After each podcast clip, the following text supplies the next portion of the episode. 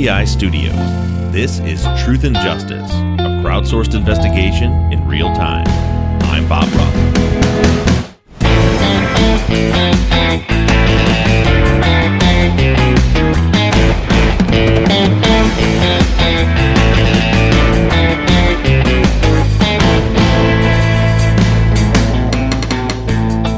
Hey everyone, and welcome to Truth and Just Us. I'm Janet Varney. And I'm Zaq Weaver, and we're Bob's co hosts on the Friday follow up episodes. That's right, and you are hearing our voices introducing today's episode because Bob is out on assignment, of course, but he still really wanted to make sure to get a fresh episode out to you all so that we can keep making progress on season 12 as we continue to examine this season's case in Pinion Pines. So, today's episode, we are so excited to bring back two expert voices Dr. Shiloh and Dr. Scott from the LA Not So Confidential podcast, who've graced us with their perspective and experience once before this season when they did some analysis on the police interview with Robert. And in case it's helpful, those episodes are season 12, numbers 3 and 4. Yeah, it was so great. And today's episode pertains specifically to season 12, episode 15, which was Javier's full interview. During the Friday follow up for episode 15, after we had heard that uh, interview, we got a ton of great feedback from listeners. And I have to say, a lot of folks brought up that it would be so incredible to have Dr. Scott and Dr. Shiloh back to talk about this police interview as well, because they were so helpful with their insights on the interview with Robert. So, after a short break, we're going to dig into Javier's full interview with Dr. Shiloh and Dr. Scott in this season 12, episode 17 The Doctor's Return.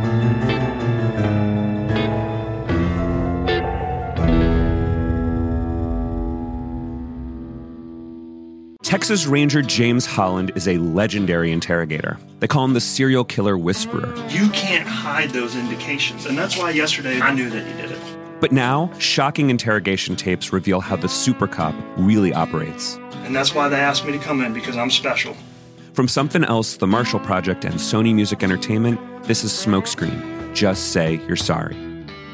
Listen and follow on Apple Podcasts, Spotify, Amazon Music, Stitcher, or wherever you get your podcasts.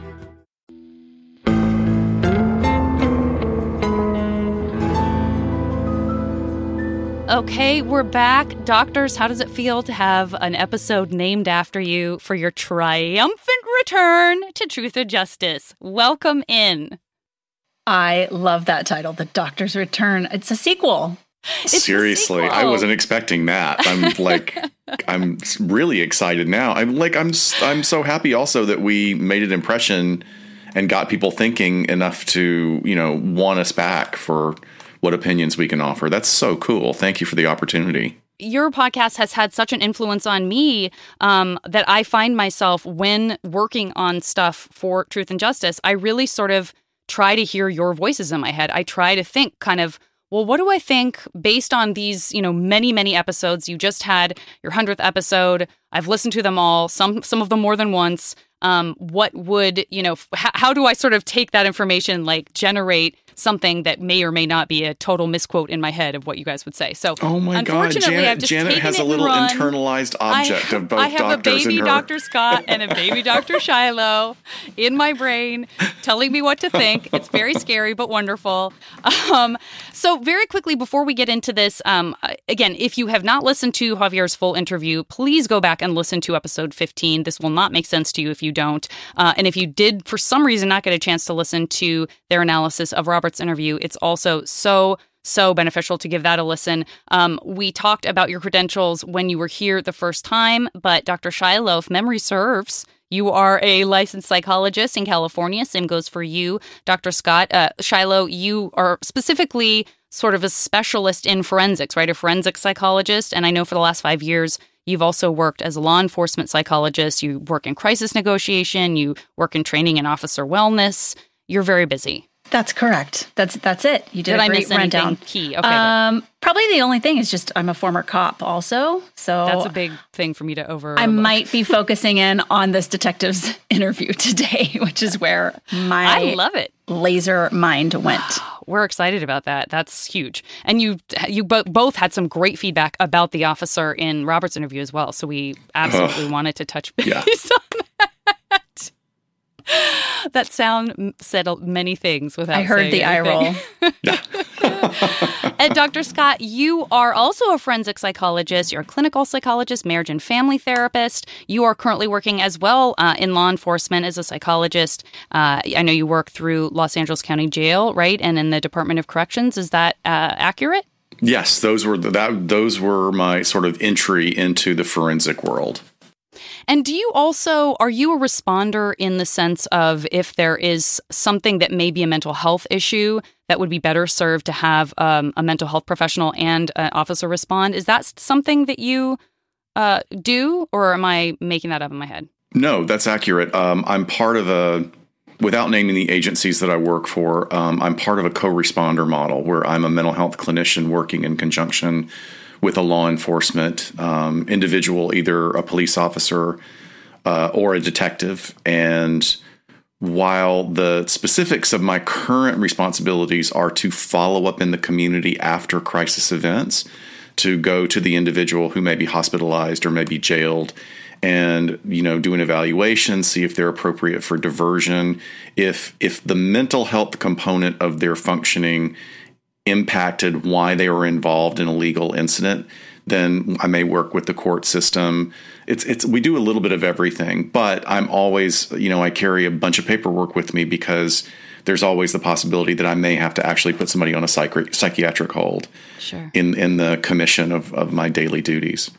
Well, I know Zaq, you are such an advocate for you know mental health and wellness and wanting to get the best response possible from law enforcement when it is a situation that may be a little more of a gray area. So I wanted to just point that out because that's something he's very passionate about, right, Zaq? Absolutely. No, that that's that's extremely important. I, I cannot I, I you know, I have enough mental health issues in my life, my family, that I, I cannot push it enough to say that we need more help in that field. And I'm so I'm so happy to hear that that's something you really you work well with.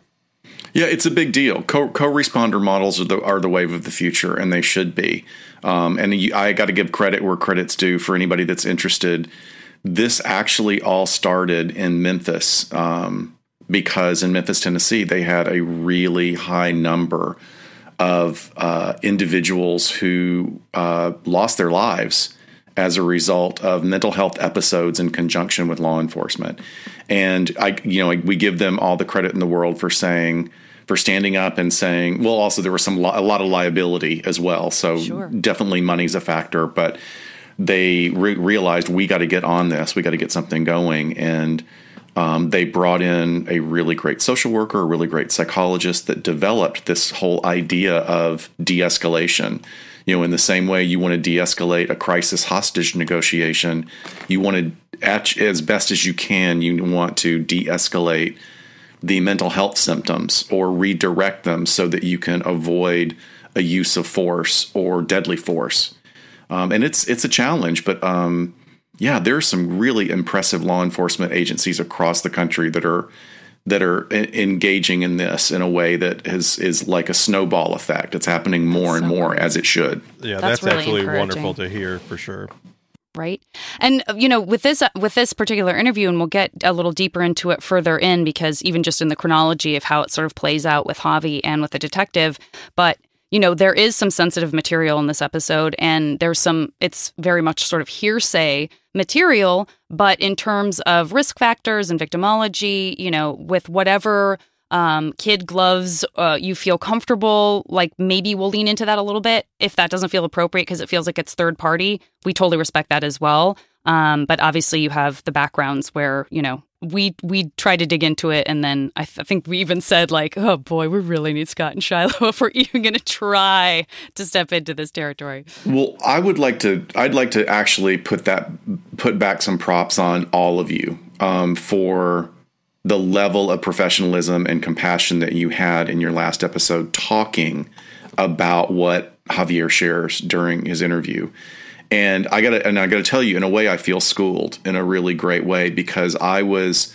I just jumped in and I went full forensic and uh, uh, behavioral observation and I wasn't taking in um, that until I, you know, I watched, listened to the video, listened to the interview, then watched it, then listened to your episode and went, oh shit, I've got to go back and look at it through another set of eyes, given this the level of information that is really intimate that's being shared. And then, and so thank you for that because that gave me an extra dimension to consider.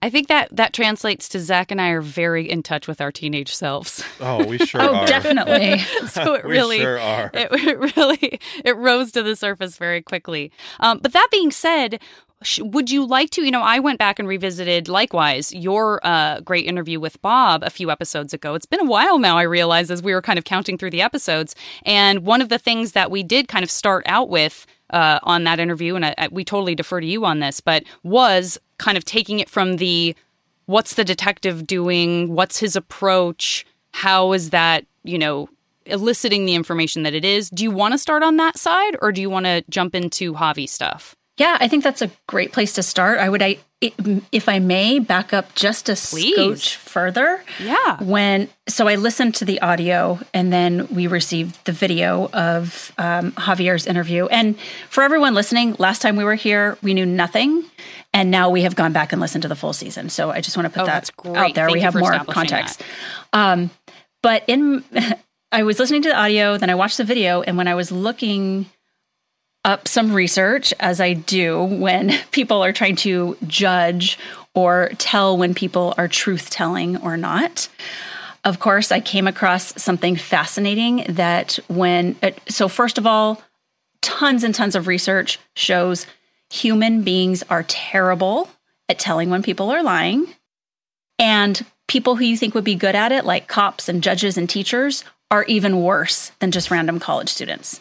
So, so everyone who's watched this video, whatever you think based on body language, throw it out the window because I'm throwing it out the window. Absolutely. Um, That's great to know. It really, the students who were guessing better than police officers in studies would get it right half of the time. So it's a flip of the coin for a regular person. when you wow. get the confidence, when you get the confidence and think, "Oh, well, I know because I'm better and I have this job and this is what I do," it gets worse. The Wow. the correct ratio goes down. So there's that, but I thought it was also really interesting this little piece of research that I found where um, when they're doing these studies, if you listen to an audio recording rather than watching the video, people had a better correct percentage of being able to tell if the person was lying or not. It still wasn't great because we're terrible at it, but when you take out all of Interesting. I, I never would have guessed that ever. Mm-hmm. Right? right? I know because we all think we're good at it. Yeah. we're not. so Well, that that's interesting to me because one of the more accurate forms of lie detection is voice modulation. So that mm. makes me wonder if removing the video uh, just allows people to use maybe maybe it's a biological imperative that we we've developed over the millennia to know when someone is is is talking or speaking the truth. That's fascinating stuff. Yeah, but, but bottom line, behavioral analysis in, in in looking at someone telling the truth is not an evidence based way of judging truth telling Yeah. or lying. And we should also say the video that we have that we watched. Um, I want everyone to know who's listening to this who doesn't have access to that. I gotta say, I don't feel you're missing much. Um, it's blurry. Uh, you get a really good view of the detective's top of his head. Um, you uh, see, you know, some activity happening physically, which we'll cover, but it's a small room. It's not. You're not. We're not seeing micro expressions. We're not seeing anything like that. At least my experience of the quality of the video was I have a sense of what Javi looks like. Would never be able to pick him out in a lineup. Um, is that fair to say, everybody? I'd agree. Yeah. Okay. I would So- say also there's a, I mean, I would add that the interviewer, I think you touched on this last episode, the interviewer has just a lot of intonation throughout his voice though that is a that is more telling than anything that Javier shares and it's and I think I can say this probably for the bulk of people who listen to it it's annoying I mean you really get annoyed with him for a number of reasons throughout the interview Yeah. Well, the- Absolutely. I, I, my inclination is that he's not a very confident interviewer. Um, who knows why that is? Maybe he is new to the homicide unit. Maybe it's his style, um, or he knows Javier is not a suspect because he just it there's this air that he he doesn't really care for one and he's letting the camera do all the work he's barely taking notes um, he doesn't have a file with him about the case or anything like that. Um, and i will say that i roped my former homicide detective husband into watching this video just so i could say like hey um, am i am i gauging this right? Or he said this weird thing like what is that about? Um, so some of this is coming from my consultation with this law enforcement officer that happens to live in my house. Bonus alert. This is great. Um, but it's just it. I'm sorry. Go ahead, Zaq. No, it's really interesting that you picked that up because as a layman, I never I missed all of that. You know, I honestly was kind of ruling it towards overconfidence in the interviewer. Not saying he's doing a good job, but like that mental overconfidence of like, "Oh, yeah, I've got this." But I missed all I kind of missed what you're saying, but that's really interesting that you caught that because I never would have seen that. That's for me. I mean, I love hearing Shiloh's perspective is always so valuable. I just, I was so put off by the disengagement or what what I was interpreting as a disengagement. And for all the listeners out there who who can't see the the video on this, imagine if you will. There's actually you can Google this. There's a Folgers commercial of a guy um, at an uh, he's doing a Zoom call and he's got a mustache and he's got his suit on, he's got his coffee cup and kind of thinning hair, and he forgets he doesn't have pants on.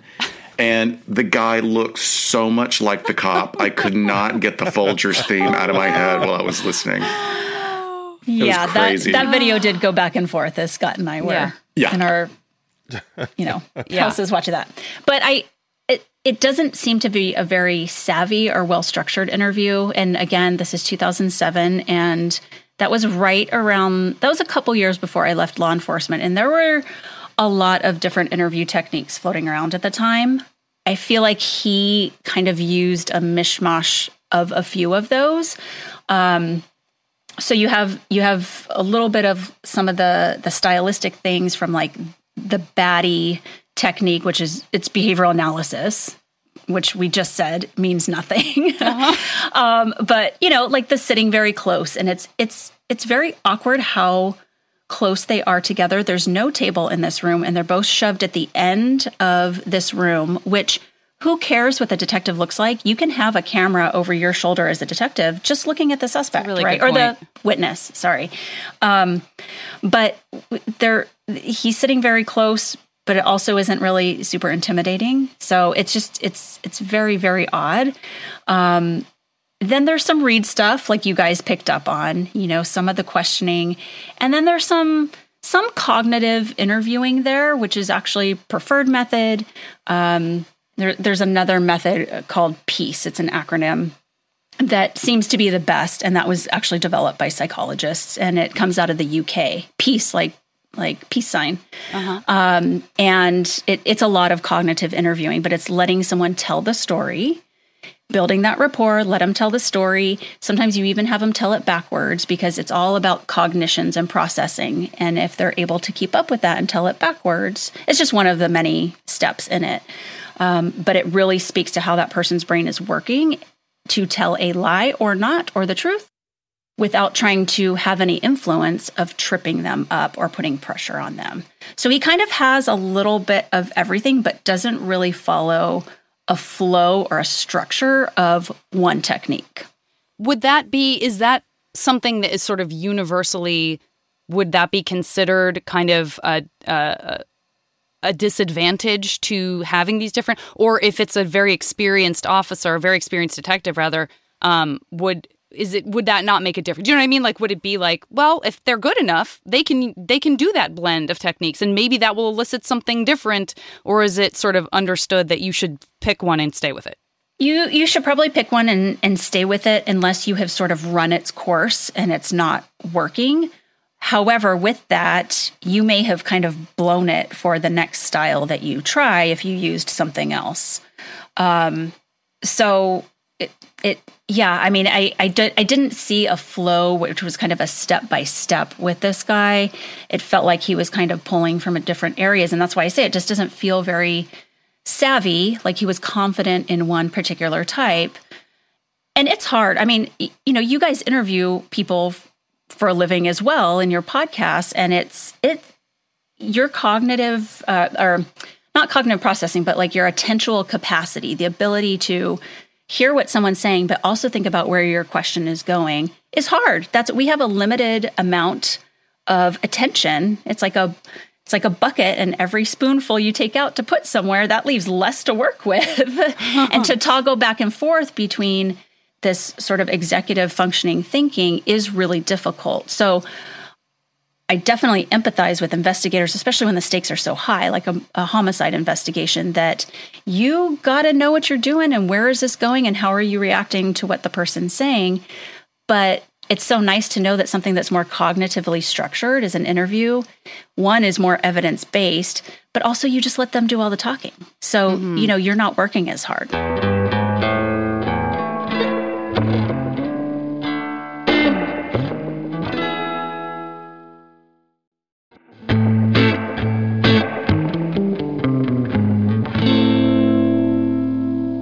Zaq, do you want to quickly just tell people um, if you had the same impression I did?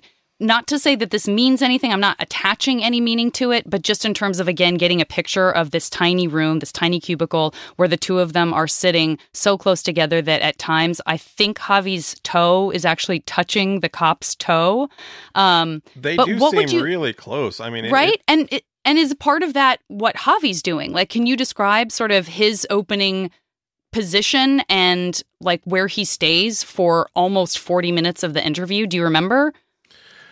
You know, I, I'm trying to reimagine what he's doing, but he, he just seems just very comfortable in there to begin with. I mean, he doesn't seem overly concerned. He doesn't seem overly worried about this officer. I mean, he's just kind of lounging in a chair waiting. He's like, yeah, he's, he, I think the comfort you're talking about, if we if you want to put it again into a posturing that doesn't necessarily mean anything, could mean he's a super confident liar, could mean whatever. But to be in that small of a space he's leaning forward. He's like leaning forward with his hands on his knees. He's actually putting his face closer to the cops. Mm-hmm. Whereas my yeah. reaction to that were uh, uh, twofold. Not that it, uh, like, not, I'm not the expert, but number one, I have all these back and neck problems. And I thought, oh my God, I would be so shifty in my seat. I would be constantly touching and rubbing and like moving. And they would be like, she's guilty as hell. She's guilty as hell. She is Cracking shifted position 18 yeah. times. And then also, but I did also think like, oh wow, I I don't think I would want to be that close. I feel like I would do that sort of thing that you might do, which is to kind of try to create more space for yourself. But he's he's really just up in it. Um, well, Javier and for, for, for an eighteen or nineteen year old kid, he seems really comfortable in that situation. Yeah, and maybe it's because his dad is a, an investigator. I don't know if you it guys remember be. that from the last episode, yeah. but I think we mentioned that Javi is the kid whose dad is a, is an investigator, I believe, for the DA. See, and I I think that that doesn't necessarily lead to comfortability and you know this is a kid whose dad is a DA investigator. His mom is running for state senate at the time right? Like he's he's representing the family. And i imagine that's a ton of pressure um, just also myself being a kid of law enforcement parents that I know when I got in trouble, it was not a comfortable moment because, you know, one, you're representing, but also you're going to have to face your parents at some point. Um, but I think that is huge for what we call impression management, how you want to present and how you're going to appear to whomever you're presenting in front of, especially in a situation like this. Not to say that he was, um, there was anything really indicative of him trying to you know, hide something or be helpful or nervous. I just think we have to acknowledge that that had to influence his behavior here. And the yeah. cop, too. Like, oh, this is a DA investigator's kid. Yeah. To some extent. Scott, do you have a sort of 10,000 foot view uh, coming away from the interview about Javier and, and kind of how it went for him and what he offered up and stuff? Yeah, yeah, I have a couple of perspectives. I mean, I really, like I was saying earlier, I I really value when I get challenged and or when I when I find out that I've got another bias. Like I just love that, you know, when we can kind of look at ourselves internally and see a bias. And you know, this I caught myself at the end of the multiple listenings going back to one of the most famous experiments in in uh, modern psychiatry and psychology was between 1969 and 1972. Um, eight students who were either students of mental health disciplines, social work, psychology, or they were already licensed, submitted themselves to mental hospitals around the country. And they did not, uh, all they did was that they asserted that they heard voices and, and saw visual hallucinations. They did not alter their behaviors. You know, they journaled, they laid around, they ate their meals, they interacted with people, kept to themselves, basically just were, were housed. But what we got from that was really great information because they subpoenaed or they, they got all the medical records, I'm using air quotes here, of these people that were supposedly mentally ill. And the perspectives of the psychiatric clinicians on the unit were all completely biased because they were looking through the lens expecting them to be mentally ill. So these were people that weren't mentally ill, but every innocuous behavior was in, was interpreted through that lens. So long story short, I just found myself doing that same thing. Like I was I was watching it going, what is going on with this guy? What is going on? Like he is so wordy and so verbose and he's sharing so much. And I, I like Shiloh was saying, there are so many factors like this person could be under a lot of pressure because of the, what his parents are pursuing.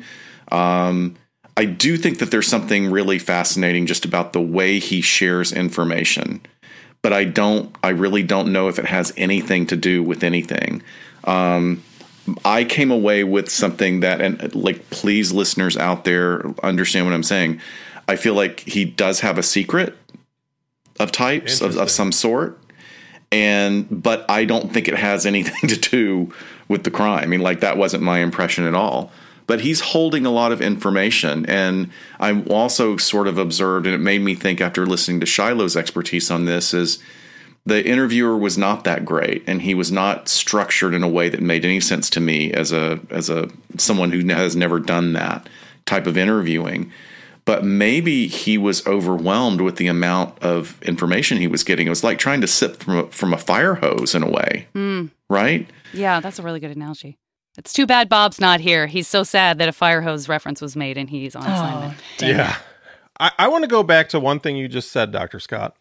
And you were talking about how he seems like he has something to hide.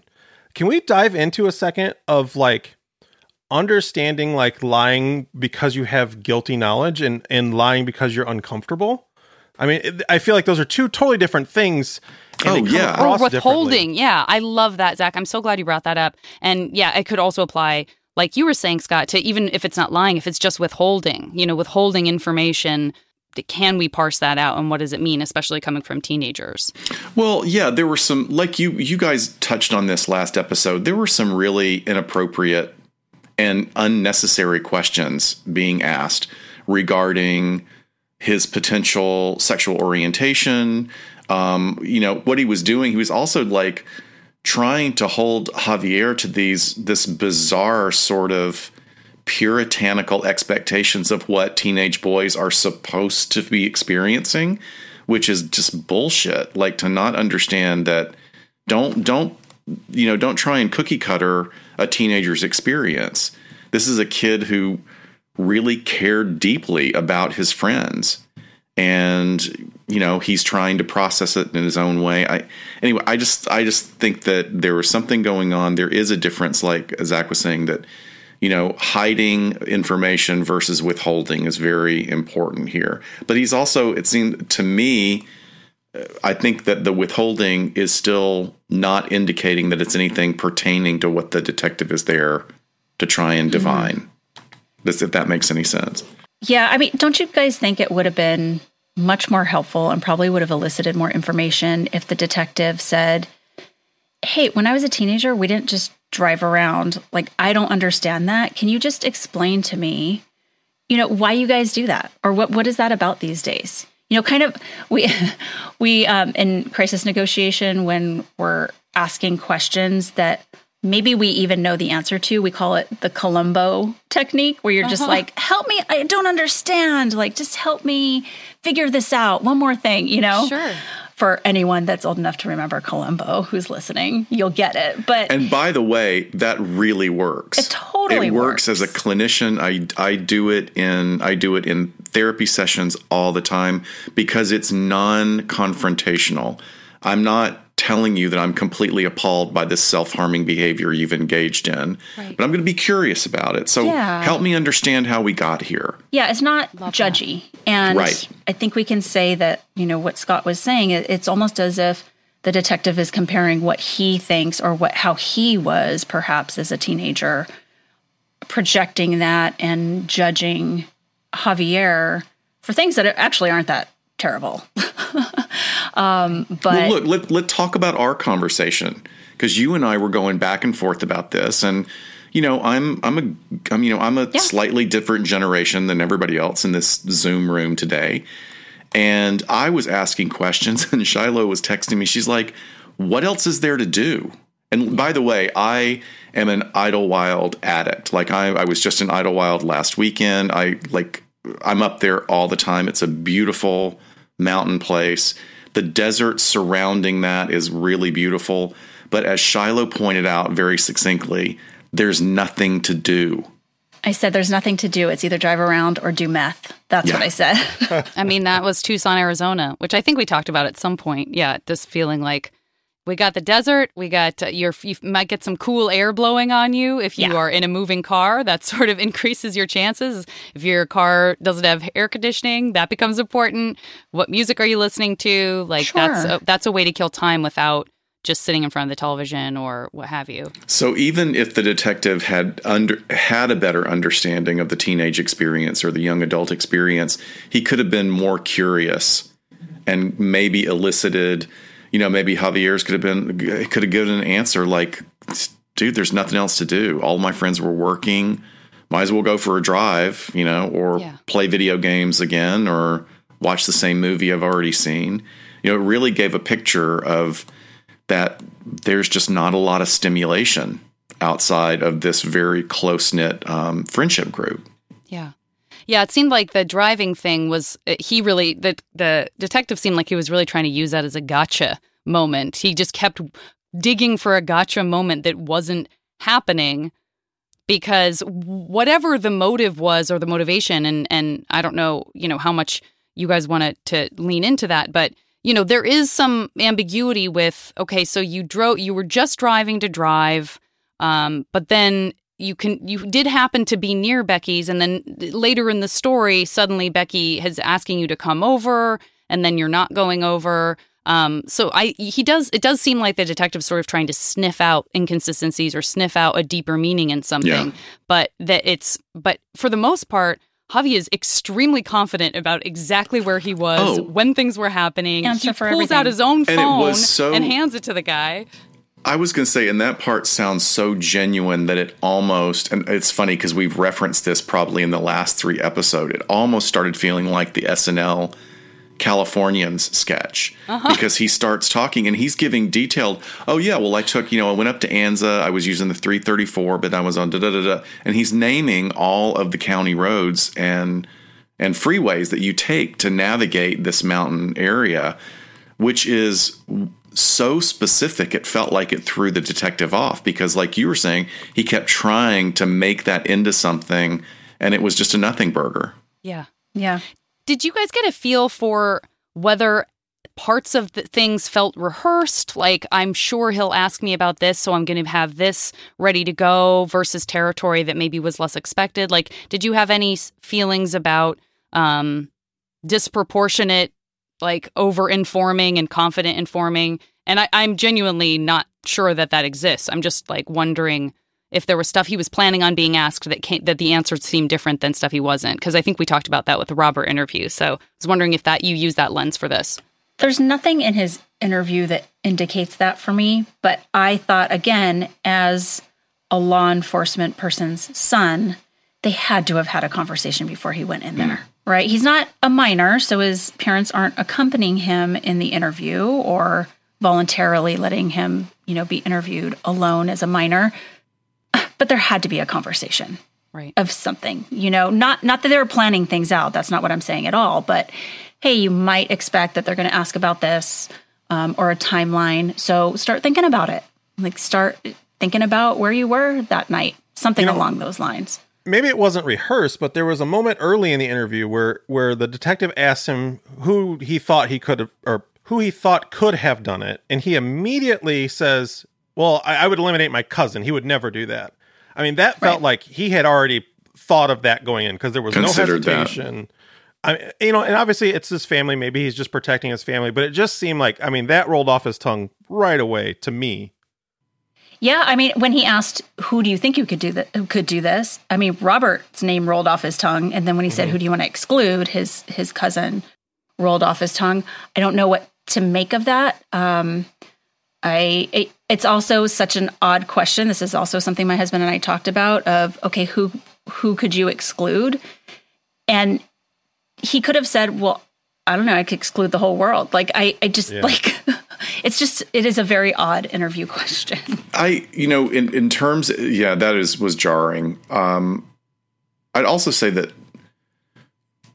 making a, more of a general statement about being over prepared is that when people are recalling things from memory, generally there will be just a, a, a slight pause as they're really access you know using random access memory in their brain like okay i got to go to the place where i stored this response.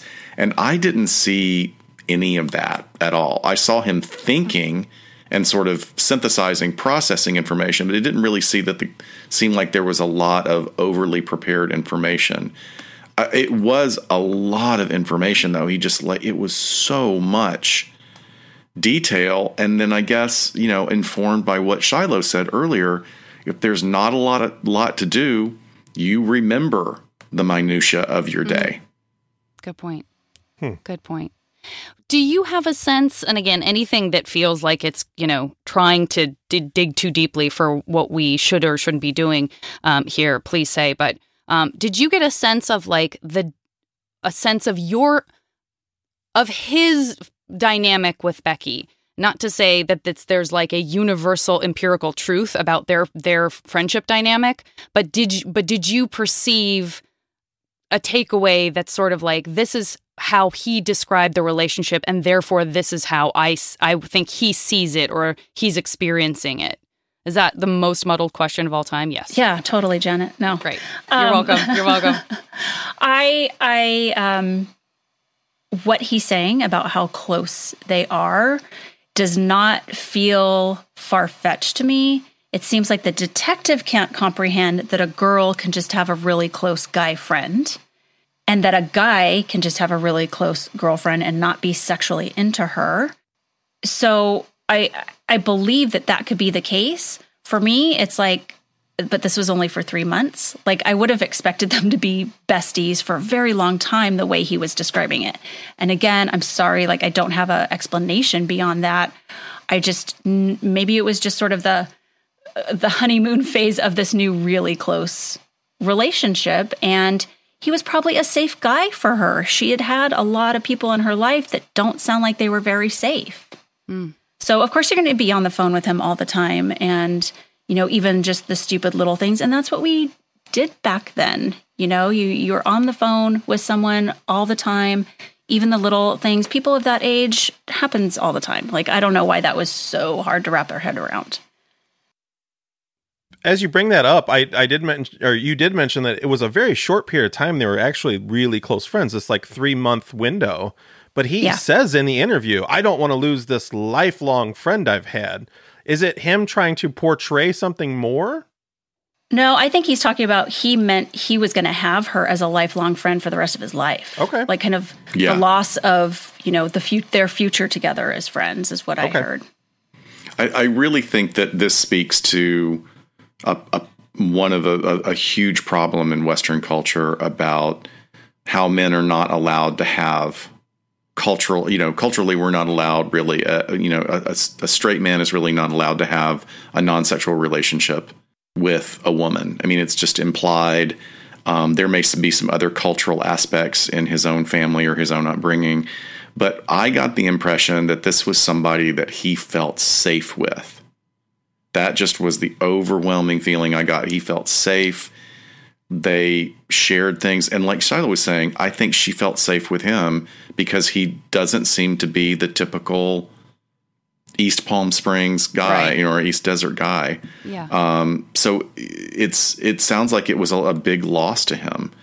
Um, but it, it is very interesting that that the detective just can't wrap his mind around it, which is kind of a problem if you're a detective. Like you got to be able to consider all sort of the spectrum of relationships, or else you're gonna you're gonna make a lot of assumptions that could be wildly incorrect.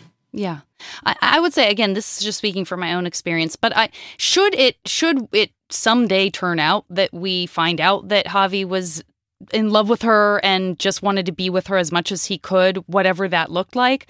I also had a lot of friendships like that in high school. Sure. You know, I had a lot. I had I had friends that I would have loved to have had something more with, um, but because I didn't and I did cherish them, I was happy to keep it where it was. And I know that there I was the recipient of those feelings in cases where I would have been the one to say, you know, even if it's tempting, let's just be friends. I really don't want to ever have something upset this this dynamic because I do do make me feel safe. I do you clearly respect me. I ca- I'm a caregiver for you. Those things are ultimately more important when you're trying to to be the grown up that you're not yet. But it's sort of trying that on and and really cherishing those friendships. So even if he had feelings for her, um, even that doesn't have to be a gotcha because I understand that that statistically, you know, things, but it seems just as unlikely that he's going to snap because she didn't want to date him as you know what I'm saying? And then like Yeah. somehow three Yeah. people end up dead in a burned house. Like so even that feels like even if that were true, I feel like we all agree that that doesn't mean that you know it's the like him them being platonic versus them being him having a romantic interest doesn't it might be an it might be a risk factor but it also might just be like you know what he might have had feelings for her eh Yeah. He's, no, he this- still fe- felt very tender towards her. Okay. You know what I mean? yeah. I think I don't know. So again, I just kind of honed in on this area since we're here. You know how Scott said earlier, I feel like he has a secret. And this is really one of those places where if there was a secret there, when I listened to the audio, I felt like it was around here. So that could be a, a few things. It could be that he really was in love with her and just respecting the space. It maybe it does speak to his sexuality. But when the detective asks the first time, uh, help me understand this common bond between the two of you. Javier does not answer the question. He says it wasn't sexual or anything like that. He does not answer the question. Yeah. And then the detective comes back around and says more directly, What do you guys have in common? And then he's able to articulate it. But his first impression is to distance himself between what he thinks the detective is alluding to in mm-hmm. his mind. Yeah. So, I mean, obviously, I don't know any more than that, but I feel like if there's a secret there, it might have to be in this area. Again, could have z- absolutely zero to do with the crime.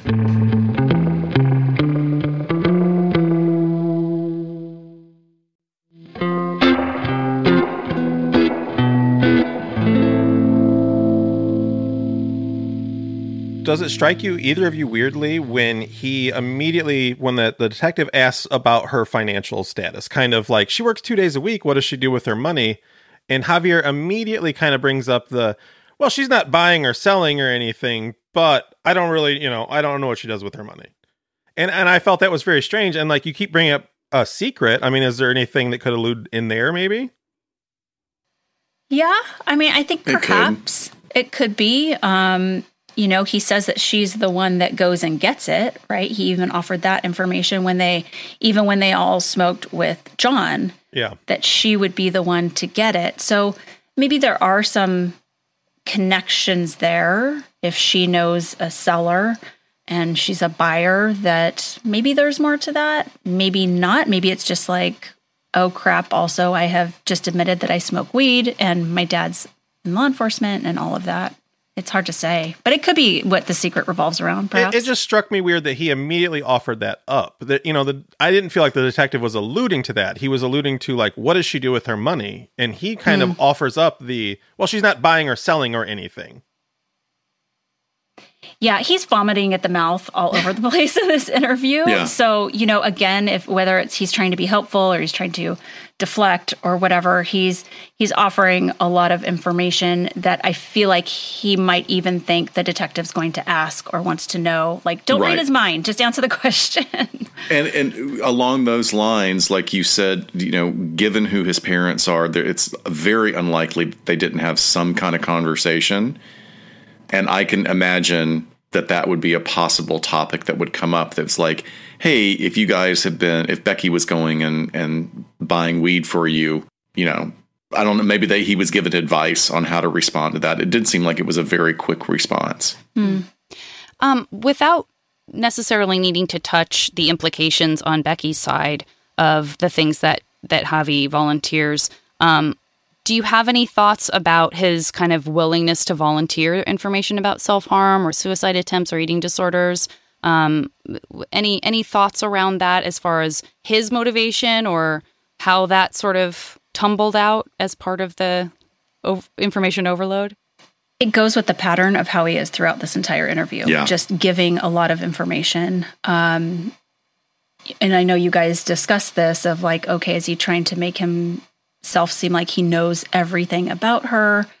Um, and again, we're working with this three month like bestie honeymoon phase two, or or how long they've been really close. So there's some things that you know. I think he just he knows he holds is a holder of a lot of her secrets, and he has that, and that if it's important to this case, maybe he needs to spill that. So I mean, that also speaks to the the rapidity with which their intimacy develops. Is that they're getting to the point that quickly sharing, you know, her deepest experiences of of, of those uh, particular behaviors, and that's not something that I mean. Look, adolescent relationships can develop can develop very quickly. Um, and I, I don't. There's a lot of controversy out there about whether or not that's actually true intimacy or it's faux intimacy. But seriously, something seems to have gone on with him where maybe that is the secret: is that they found safe space in each other to share some things that were not run of the mill teenage issues. It was a lot deeper, and it just developed quickly. This need to protect each other. Hmm. I really like that. I really like that that perspective and possibility. Um, there was something else I was going to ask. Uh, oh, I, I think I have now officially crossed over into exactly what you were talking about earlier, Scott, where you sort of start to hyper analyze everything, especially on multiple listens, because things sort of float to the surface and other things recede because you sort of already chewed on those. And so something new rises and you're like, ooh, maybe I should gnaw on this for a second. And that doesn't necessarily speak at all to the real relevance of it. It's just kind of where you are in your brain and your process That's so apt. Yeah. but um I, I I find myself hovering. We did not talk about this much, although you definitely brought it up, Zaq. I think um, on the follow up. But this idea of she told me she changed her MySpace password, but I didn't really believe her.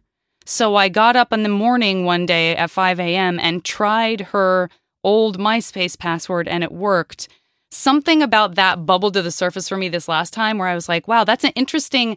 look in the di- into the relationship but it's not enough so i'm trying to make something out of nothing and that's not my privilege but i'm like oh it's interesting that like why did she tell him she changed her password if well like you know what i'm saying i don't know i i, I got caught on that So my reaction, I'm glad you brought that up, I because I didn't put a bullet point for that. But my reaction to that particular share was immediate was almost the same as yours. Like, okay, this is this feels weird.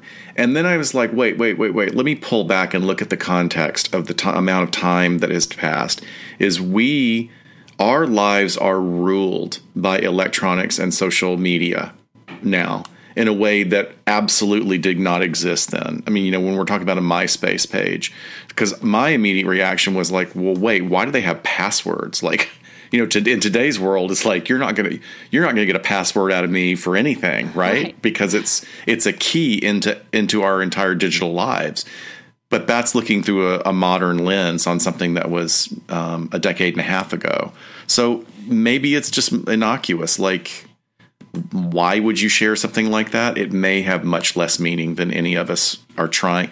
You know, one of the one is that? Uh, we had a supervisor years ago who because we use the term in therapy called process. Let's let's let's process this between us. Let's process this trauma, this emotion. And Larry is really cool because he goes, "I hate that word process because it sounds like we're just."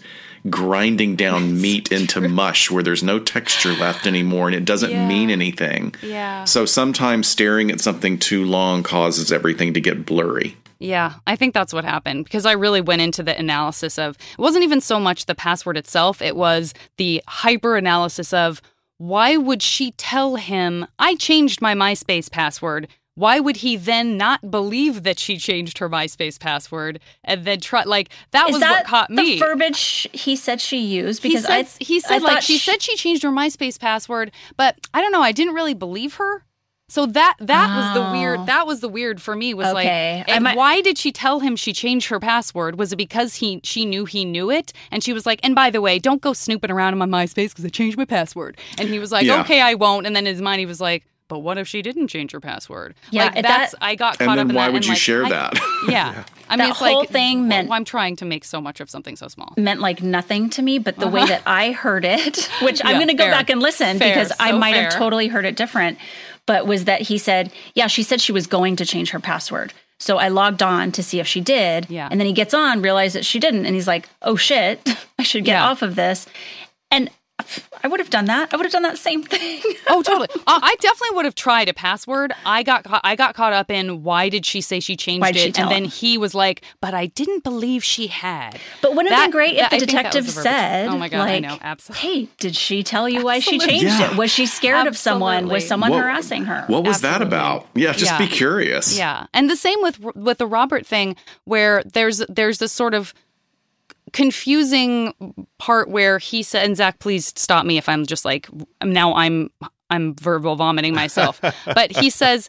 But but when he says like he says, well, Robert said he didn't go, and I believed him, and then I believe, and so, it's something like that, and then the detective is like, well, why did you believe him? And then Javi says something like, well, I just had this gut feeling that he didn't go, and he said he didn't go, but I don't know. So it's this weird, like, wait, you had a gut feeling that Robert was telling you the truth, but you're you continue to volunteer his name over and over again. So there was sort of some tumbling around that that I felt like could have gotten clarification in the moment from the detective, and it just never got there.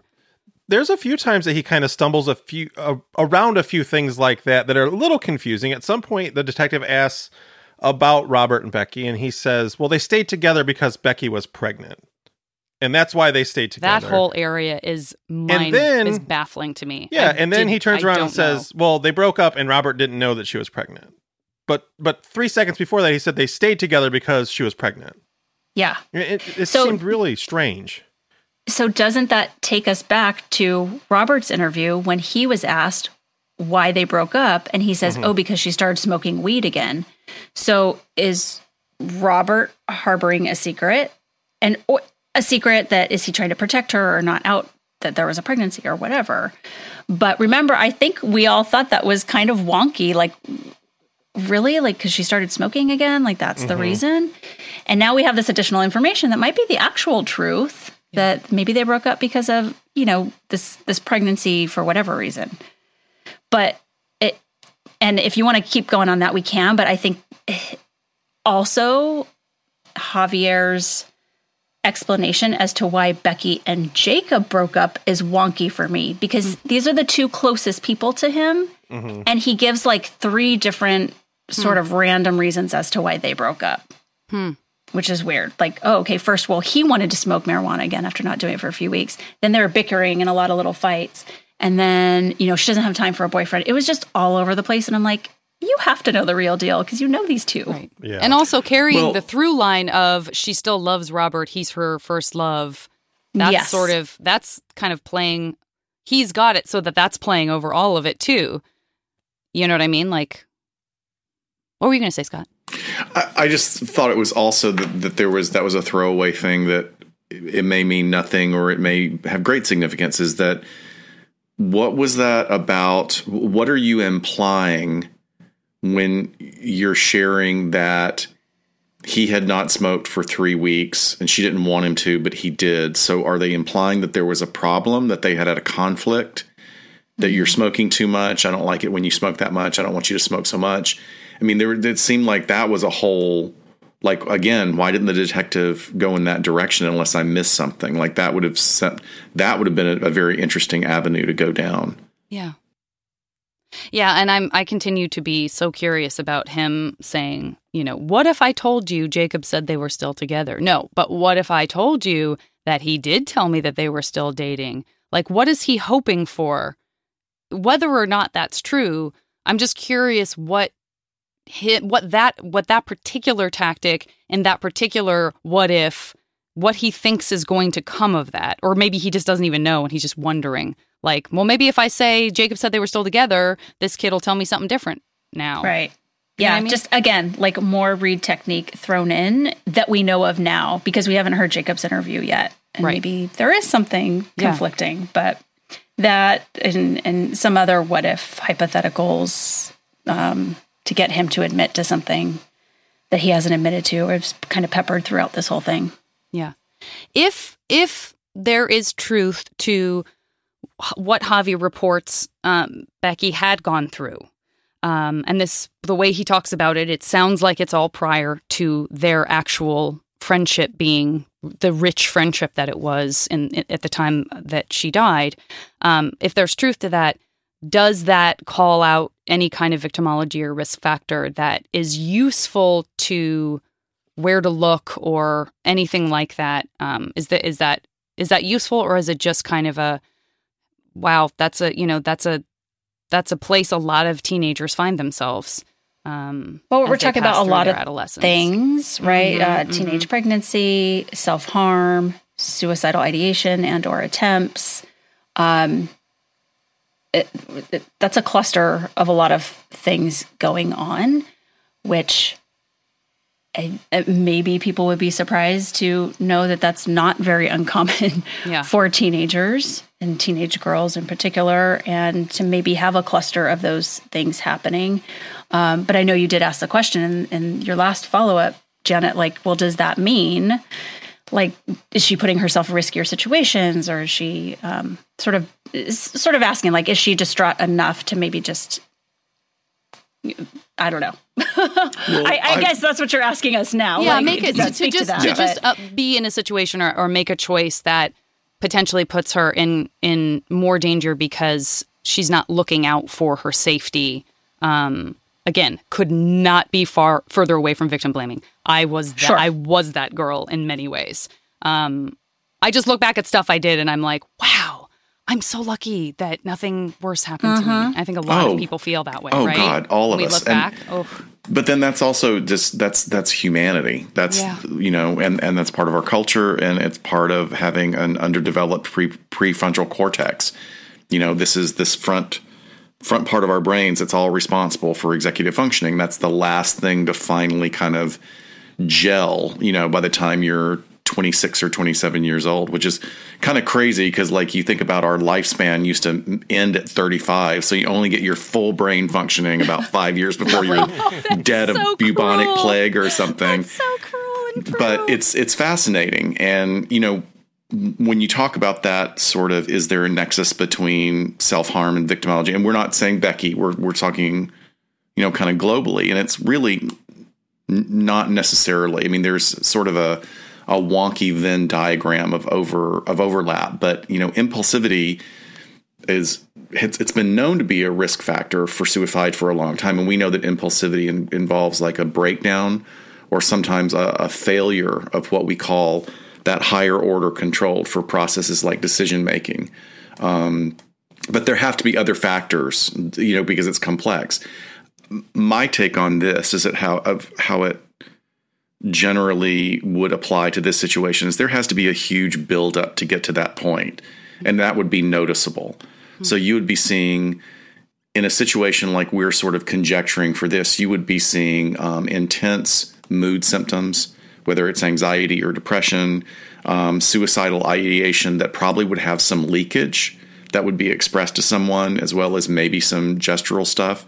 So it's it's not like uh, like an immediate snap, even though there is impulsivity there. And like what we know is that a lot of completed suicides are, are a result of impulsivity. But none of that really seems to be fitting right here. I'm not seeing, I mean, there's a, a strong um, factor, and I'm so sorry for anybody that's out there listening. I've got three helicopters circling my apartment right now, if you Oh can hear that. So I know it's distracting. Hi. It- That's usually we probably live near each other because I They found me again. they found me again. I've got to go into hiding. but right there you know, um, there's this concept called trait impulsivity, and that's when a person is um, is predisposed towards like rapid, really unplanned reactions to their thoughts, their feelings, or to stimuli in their environment. And so those people can act on impulse without regard to any of the potential negative consequences. Um, so that just doesn't really, for me, in this sort of um, squirrel's eye view of what's going on here, I'm not seeing a lot of that. But then again, we don't have all of the data. Right.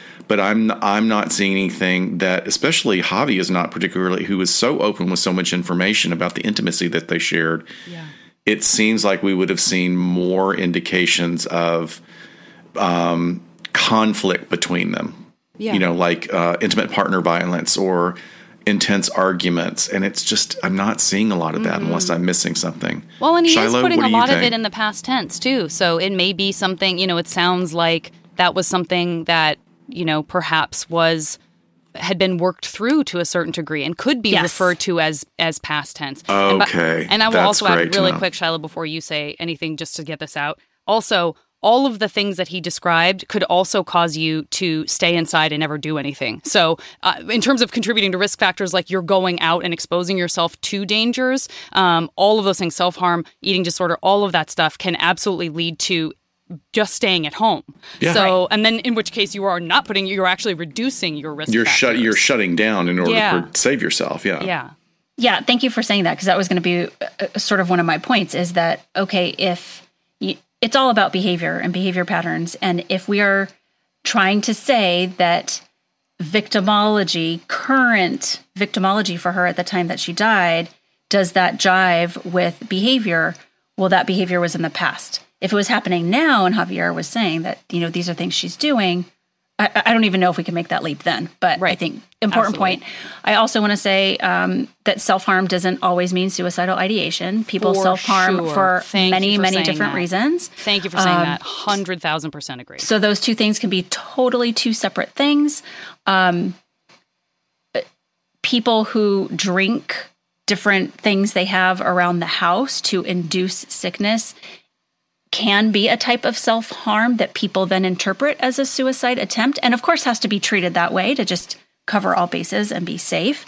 But I don't have numbers, but I would guess teenage girls choosing to drink hydrogen peroxide or something that's actually not going to kill them, but it is some of the um, it, it it fits more with some of the reasons and ways that people self harm yeah. could be a thing.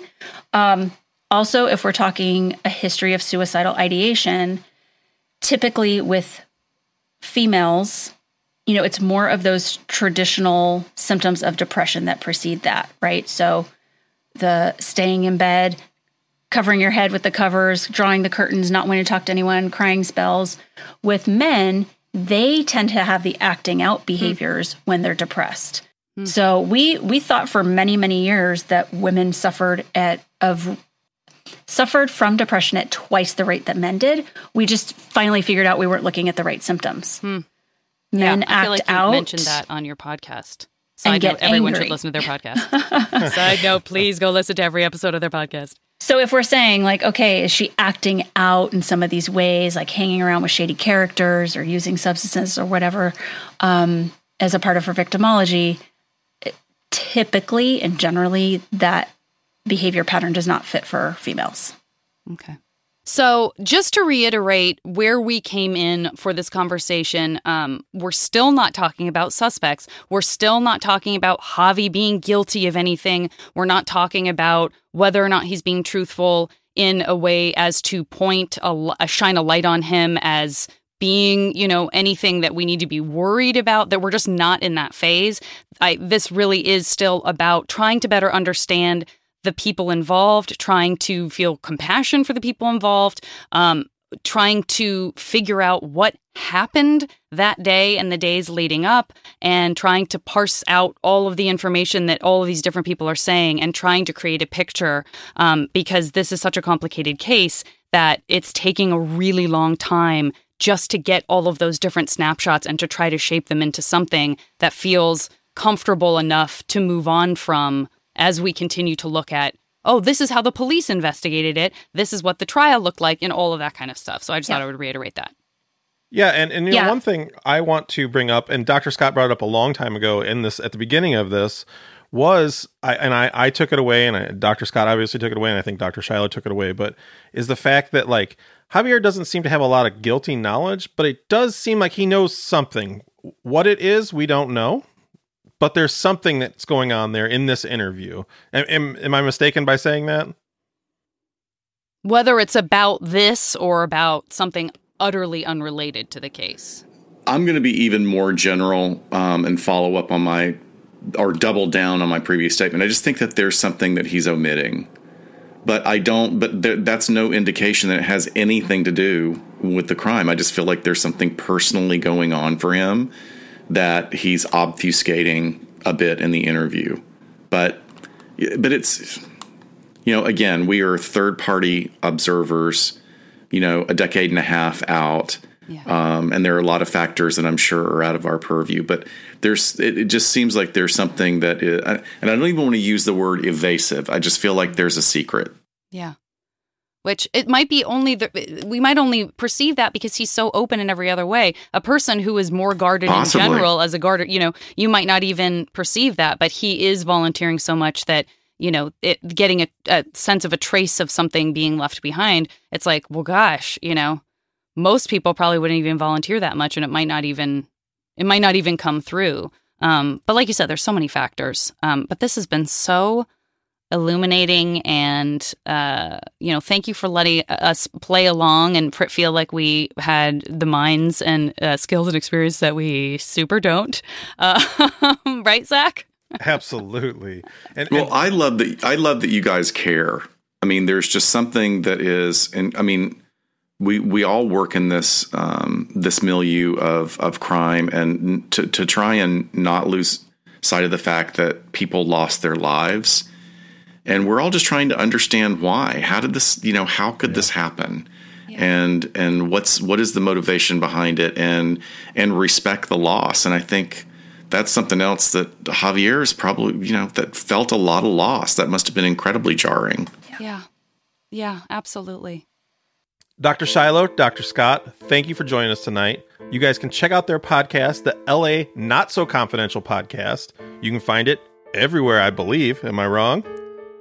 You are not wrong. All right. So thank you guys for joining us. Thank you so much for having us back. We So we much fun. it. Thank you. we're just Yeah. gonna keep dragging you back again and again and i know you, good. and we know how busy you are so truly thank you for your time and we promise we will actually not try to drag you in too much because you're doing busy important great things Thanks, guys. thanks everybody Bye, guys.